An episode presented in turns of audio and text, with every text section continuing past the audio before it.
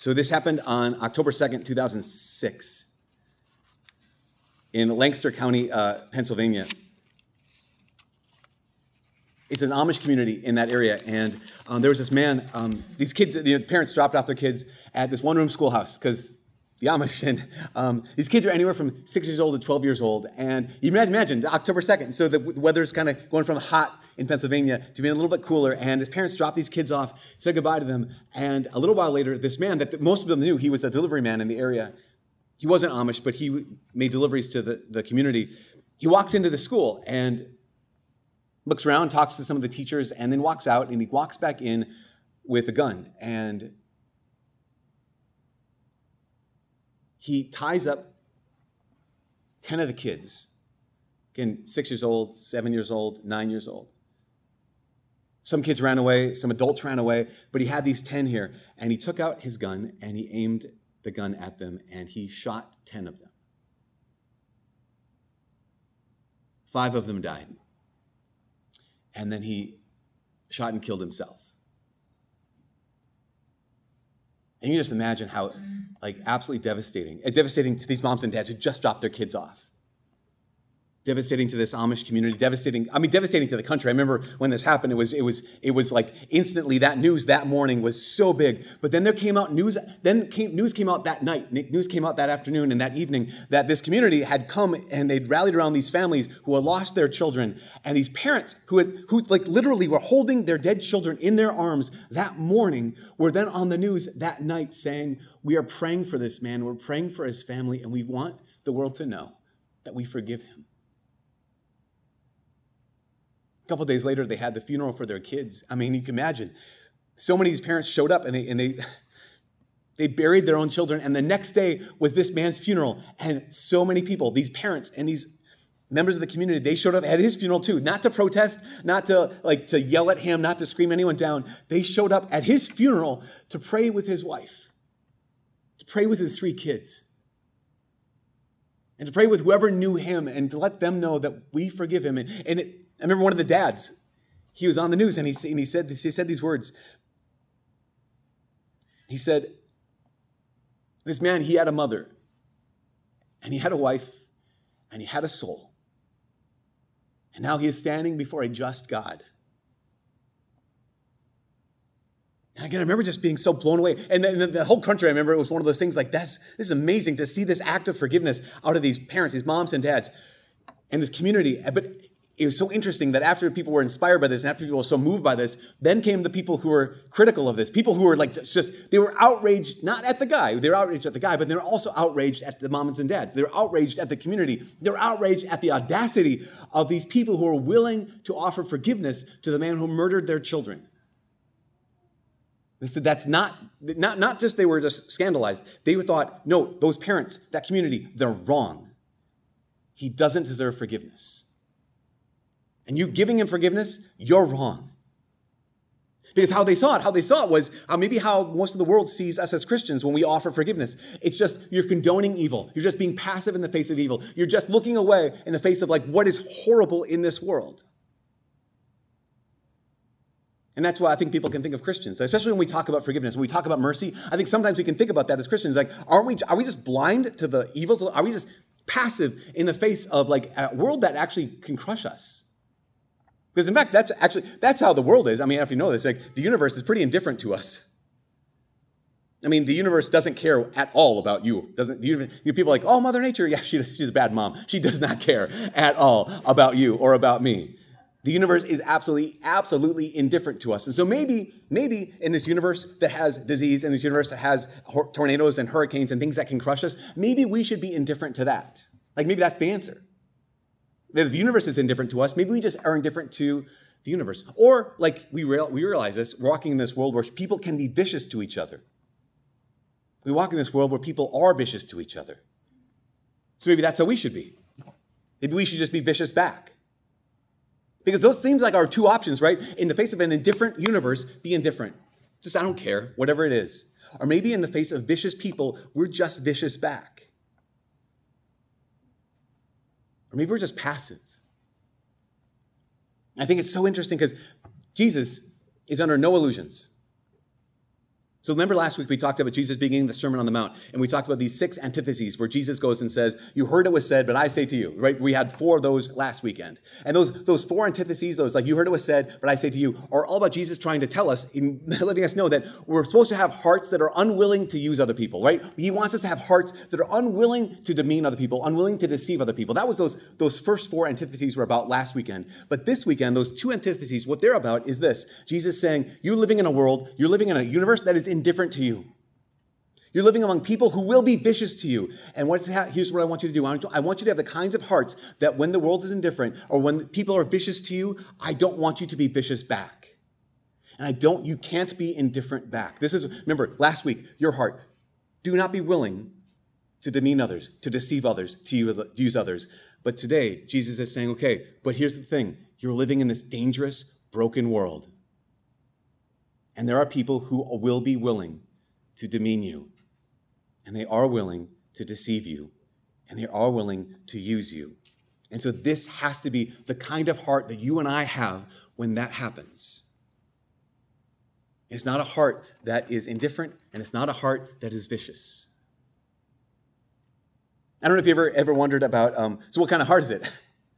What kind of heart is it that Jesus says, okay, when you hit, when the world hits you, when people hit you, what kind of heart do you and I have to have? Because Jesus begins by saying, You heard it was said. Well, what was said? The Old Testament, the Old Testament vision of what you do in the face of an indifferent world, what you do in the face of vicious people, is very, very good. It's so wise. The answer is justice. Right? In the face of this indifferent world, in the face of, of people who are vicious, the Old Testament answer, the Old Testament wisdom, and it is wise, it is so good, is justice. Be just. So, what's justice? Justice given to us by the Old Testament is giving someone what they deserve, giving someone what is owed to them, giving someone their due. Also means getting what's owed to you. It means getting what you deserve. It's getting what is your due. That's basically why, you know, the, this command was an eye for an eye, tooth for a tooth. Basic, basically, basically, basically, if you knock out a tooth, like, here's the thing, because here's what I want to do. If someone knocks out my tooth, I want to take all of their teeth, right? So knocked out one of my eyes, scripture says, no, no, one eye for one eye stop at one eye. I'd be like, you have five eyes, I will take all five eyes. Like that's because that's what happens, right? When someone is vicious to us and we want to overcompensate. And the justice of the Old Testament says, no, no, no, I get it. That's what you want, but here's what wisdom will do. Does you give what is owed. So one tooth, one tooth. One eye, one eye. One life, one life. In the face of an indifferent universe, ambitious people, I need you to be the kind of people. God is just, right? And God is saying, I need you to be just as well. And this is, this is, so, this is so important for us to understand this. Because um, justice, living justice, forms us into the kind of people who are like God. And it affirms two things. Justice affirms at least two things. It, it reveals at least two things. Number one, it affirms the goodness of the person. So think about this. If you just had that, like, if Jesus came along and, and out of nowhere just said, you guys, forgive those who hurt you, without first having justice, it would be basically like um, be a doormat. You don't really matter. When someone takes something from you, just give it to them. It's fine. You don't matter. What justice does, justice affirms the goodness of the person. Justice affirms your value. Justice affirms the fact that, no, no, they hurt you and that was wrong.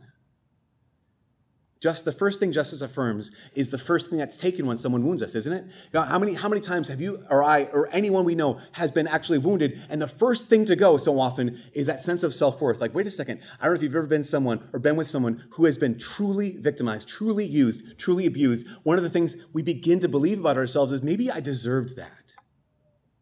We start to begin this lie that we question ourselves, like, wait a second, maybe I did do something that actually, maybe this is what I'm worth. Maybe that's all I'm worth.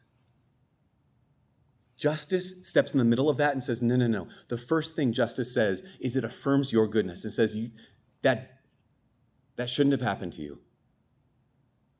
What they did was wrong. What justice affirms is the fact that your pain is just as real as anyone else's, that you matter it, it affirms the fact that you count. Again, sometimes the first thing that's taken away from a victim is that belief that you matter. And sometimes it's, it's the last thing that's brought back that you didn't deserve this. It was wrong. Justice affirms your goodness. But it has to do something else. It not only does justice affirm your goodness, it also then restrains our vengeance. Because if you start to believe that, oh, wait a second, I'm worth more than this, then all of a sudden you get pretty ramped up, right? When someone does something against you, it's like, wait a second, I'm actually not the worst thing in the world. You're the wrong person. And then what happens is we want to take our revenge. Like, what justice will do is not only affirm your goodness, but also restrains our vengeance. Because again, when it comes down to it, like, I, I no one wants to stop with one eye. I don't just want to make you equal. I want to get as much out of you as I possibly can. That's why justice is so smart, it's so wise, because it restrains that impulse. Again, the universe is indifferent to us. You don't matter. Justice says you do matter. Vengeance says, I want to be as vicious as possible. And justice says, no, no, give someone what's, what, what's owed to them. Basically, be like God, be just. But then today in the gospel, Jesus goes even further. Remember, justice is giving someone what's owed to them. And then, but Jesus goes even further. He steps out and he says, actually, I need you to give people what they don't deserve. I don't know if you ever like pause to like, go through the list that Jesus walks through. He says, if someone strikes you on your right cheek, turn the other one as well. Now, if you might not know this, maybe you heard someone explain this at one point. So, um, in ancient world, if you hit someone, if you slapped someone, uh, you would slap them with your right hand. I don't know. It was one of the customs, just in case you ever go back in time, like right hand only. So typically, hit someone with your right hand, you slap them. You're slapping with an open hand. You're hitting them on the left side of the face. Again, just to be slapping etiquette, you know, in the first century. But if you slap someone on the right side of the face, Jesus says if someone strikes you on the right side of the face, what he's describing is someone hitting you with the back of their hand which is not just injury, it's insult. It's not just hurting you, it means basically you're humiliated. It means you're less than. It means they're demeaning you. And I mean, think about it, even like the notion of like, or the motion of slapping someone with the back of your hand. Isn't that just, I mean, this is like, yeah, I hate you. This is like, I can't even be bothered. You know, that kind of a situation. That is a, it's a movement of humiliation. And Jesus says, yeah, when you're humiliated, give them your other, other cheek as well. And he says, if someone sues you or goes to law with you over your tunic, you know, your tunic is like your underclothes, your underwear. If someone sues you over your underwear, Jesus basically says, give them your cloak as well, the top layer. No, were, people were not permitted to sue you in the first century for your top cloak because you needed that to stay warm. Apparently, they could sue the underwear off of you. But Jesus is saying this if someone takes your underwear, give them everything. And lastly, he says, if someone presses you into service for one mile, go two miles. Now, the Roman Empire, when they occupied Israel, it, they had a legal right. They could make Jews carry their stuff for at least one mile. That was the law. Roman soldiers can make Jews carry their burden for one mile. And here's what Jesus, he says, the law says one mile. I'm telling you, go even further. What is Jesus saying in this? One of the things he's saying is, gosh, this is so important, so important for us. When you're struck and humiliated, when you're stripped and naked, when you're forced to carry someone else's burden, here's the thing you need to know this. My friends, you are not a victim. They force you to do this, they humiliate you like this, they strip you naked. You are not a victim. Because there's nothing they can take that you're not willing to give. There's nothing they can take from you that you're not willing to give. You can't take a mile. I'm going to give two. They can't take your tunic. I'm going to give my cloak. They can't take my dignity. I'm going to give everything. I'm going to allow myself to be humiliated. They, there's nothing they can take that I'm not willing to give. Why? Because Jesus is saying you need to love differently. Another way to say it is you need to love defiantly. First, the Old Testament is like, be like God. He, he is just. And now Jesus is saying, but be like me. And Jesus loves differently. Jesus loves defiantly, not in anger but in the face of injustice, in the face of indifference, in the face of viciousness, Jesus is saying, what you have to do, if you belong to me, you have to love defiantly. Because why? Because love must be stronger than the evil in the world. It's not passive to evil in the world. Like our love cannot be passive in the face of the indifferent universe or in the face of viciousness of other people. But loving defiantly means it has to be stronger than the evil you and I are going to encounter. It's not passive, it's active. Because that kind of love it defies the world as it is, indifferent to your pain. That kind of love defies viciousness. So I refuse to be stripped. You can't take anything from me that I'm not willing to give. And if we do that, not only do you preserve yourself from being a victim, but we become like him. I mean, honestly, think about this. If we do that, we're not only are we not a victim in this moment, there's nothing you can take from me that I'm not willing to give, but we become like him, Jesus. We're going to celebrate this at the end of Lent in just a few weeks. He allowed himself to be struck. His face he did not shield from buffets and spitting.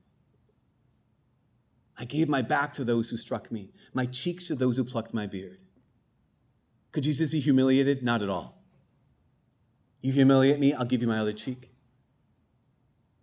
Take your tunic, take, give your cloak away. Here is Jesus, naked, stripped naked, and made to walk through the streets of Jerusalem, stripped naked and placed upon a cross. Defiant. And here's Jesus carrying a burden that was not his. As he carried this cross on his back, he's carrying a burden that was not his. When Jesus goes through these three examples, what he's telling us to do is you need to love differently, you need to love defiantly, you need to love like I love. You need to do this not by being indifferent to evil or by, by excusing it or by becoming evil, but by looking right at it like being just about it, you know, affirming the good, affirming the worth, affirming, affirming the value of the person, but restraining the vengeance. That's what you guys, that's what forgiveness really is. Forgiveness is not condoning, forgiveness is not excusing, forgiveness is not telling someone, oh, it's fine, I don't, it doesn't bother me anymore. Forgiveness is not being hurt. It's not not being hurt. Forgiveness is looking at what someone's taken from you, looking at what they took from you, looking at what they cost you, like adding it up and saying, I'm not going to make you pay me back. These parents in Lancaster County, Pennsylvania, how could they forgive? They did not just say, it's okay. It wasn't okay. They were not just passive in the face of this evil thing, the most evil thing that happened in their entire lives. What they did is they, they counted the cost, like not just the life of my child, but the future life, like my child could have had, the other days he, he or she could have had, the years they could have had, the grandchildren you could have had, taking all of that and adding it all up and saying, This is what you cost me, this is what you can never pay me back. And here's forgiveness I'm not going to wait until you try. I release you from your debt. That's what forgiveness is it's justice. Adding up what you cost me. And then saying, I'm not going to wait until you pay me back. And this is the kind of thing that if we don't have it, we end up not looking like him. But if we have it, it not only transforms us, it transforms everything. Like if we're willing to love differently, if we're willing to actually love defiantly, it is the kind of love that doesn't just change us, it changes the people around us. In the front of this uh, podium, in the front of this uh, is, is an image, a painting. It's not normally there if is your first time here tonight. There's a, the woman on top is Our Lady, it's Mary, and the young girl is a woman named Maria. Maria's story is back at the beginning of the 1900s. She lived in northern Italy. Her name is Maria, and um, she had some siblings, and she had a mom. Her mom's name was mom's, her mom's name was Assunta, and she had a dad. When Maria was nine years old, her father died, and it was just her mom and the kids trying to work the land. And they had hired uh, some farmhands, basically. one of these farmhands was uh, just a little older than Maria. He about 16, 17 years old. His name was Alessandro. And when Maria didn't have a father anymore, Alessandro stepped in, not as a, not as a savior, not as a helper, but as a, a man who wanted to use this little girl. And when Maria was about 12, 13 years old, Alessandro, he admitted, he, he later on, he admitted that uh, he had gotten caught up in pornography. Even back in the beginning of the 1900s, he was just warped by this. And his mind, the way he looked at other human beings, the way he looked at women, was so distorted by his encounter with pornography that he started looking at this 12, 13 year old girl like this and started making advances at her. And, he, and, and, she'd be like, Alessandro, are you kidding me? That's a sin. Get away from me. And finally, Alessandro saw his, saw his moment when um, everyone was out in the field except for Maria. She was babysitting her baby sister. And Alessandro made an excuse to go back to the house to get something where he knew that Maria would be by herself and defenseless. And he came on to Maria and tried to sexually assault her. And when she said, No, Alessandro, that's a sin. You'll go to hell. I don't want you to go to hell. Don't do this. He took out a knife and he stabbed Maria 14 times around the neck and around the chest. And he ran off, leaving her on the ground bleeding with her baby sister crying. It took Maria 20 hours to die. It took this 13 year old girl 20 hours to die. But that entire time, her mom was there. Assunta was there, and she's like, Mom, we have to pray for Alessandro. Think of that's crazy.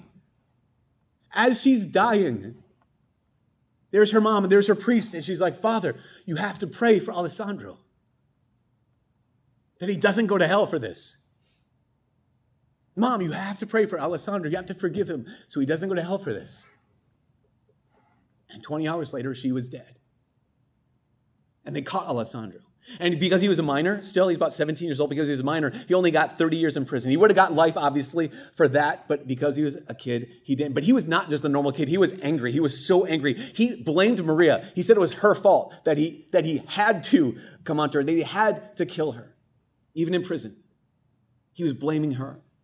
The priest that Maria had, had said, Father, don't give up on him. Please forgive him. He made a point of going to Alessandro's cell every single week. And every single week, Alessandro would, would swear at him and he'd spit at him and he'd do this thing. I remember reading a story. He'd like store up his urine in a cup and throw it at the priest when he got there. I would not go back after one time. Um, but the priest kept coming back. And finally, after about a few years, Alessandro, whose heart was absolutely hardened, this scene happened in front of the podium where there's Mary and Maria appeared to Alessandro. And, she, and Maria walked up to Alessandro and she began handing him these lilies. Lilies are a sign of purity.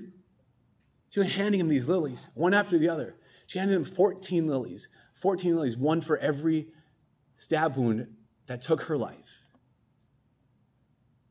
Saying, Alessandro, Jesus loves you. Alessandro, he wants to forgive you. Alessandro woke up and he was just shaken to his core. And he called out for the priest. The priest did show up. Again, I don't know if I would have, but he showed up and he, he had this massive conversion. He had incredible conversion where he, they said before he had been this like almost an animal in prison, he became uh, like a lamb in prison. He became an angel in prison. He just devoted his life to penance, devoted his life to prayer. 27 years later, he got out of jail. As he walked out of that prison, the first place he walked to was Maria's mom's house. And he knocked on the door and he stood there, his hat in his hand. And Assunta opened the door. She recognized the murderer of her daughter standing there. He said, Assunta, years ago, I took everything from you. Maria has forgiven me. Will you forgive me? Now, this is something you need to know about Assunta. Um, it took 20 hours for Maria to die.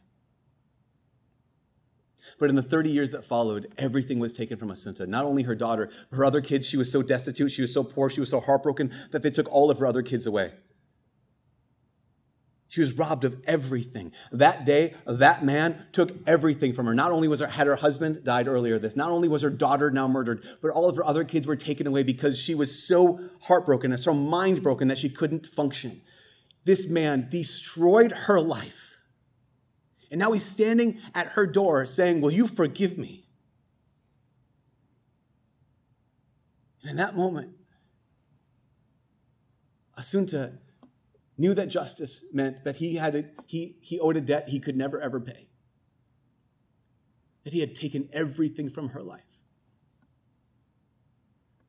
But she also knew that she was called to love differently and to love defiantly. She looked at this man, her, her daughter's murderer, and she said, Maria forgave you 30 years ago. How could I not forgive you today? When St. Maria Goretti was uh, canonized in St. Peter's in Rome, her mom was in the audience, sitting next to the Pope as he declared St. Maria Goretti a saint.